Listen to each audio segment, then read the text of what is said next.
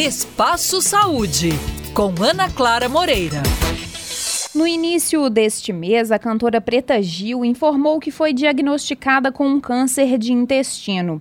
Este é o terceiro tipo de câncer mais frequente entre homens e mulheres, atrás apenas dos de mama e próstata.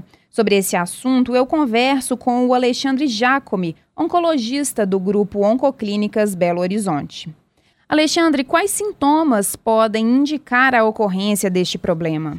Nós não temos sinais ou sintomas que sejam específicos do câncer coloretal. Os sintomas e sinais associados à doença podem acontecer em doenças benignas também, mas uma vez presentes nos chama a atenção da possibilidade do diagnóstico do câncer coloretal. A gente chama atenção para o que a gente chama de alteração do hábito intestinal. De uma maneira geral, as pessoas têm um padrão relativamente estável de número de evacuações, frequência das evacuações, assim como característica das fezes, e caso aconteça uma uma modificação desse padrão, mas uma modificação consistente, é importante que o médico seja consultado para esse esclarecimento. Tanto uma tendência à constipação quanto uma tendência à diarreia, desde que isso não seja o padrão da pessoa, isso deve ser valorizado. Segundo lugar, perda de sangue nas fezes. Infelizmente, é muito comum o diagnóstico da doença hemorroidária ou de outras alterações que nós chamamos de doenças orificiais, e essas doenças orificiais frequentemente provocam perda de sangue nas fezes, o que frequentemente faz com que as pessoas banalizem esse sinal. Caso ele aconteça, é importante que isso não seja banalizado,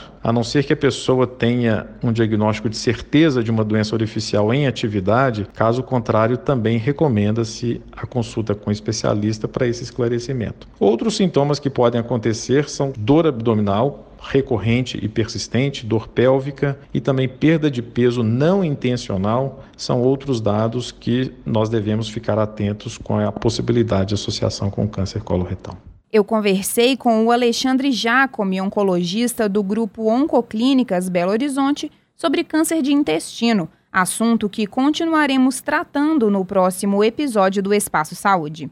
Até lá!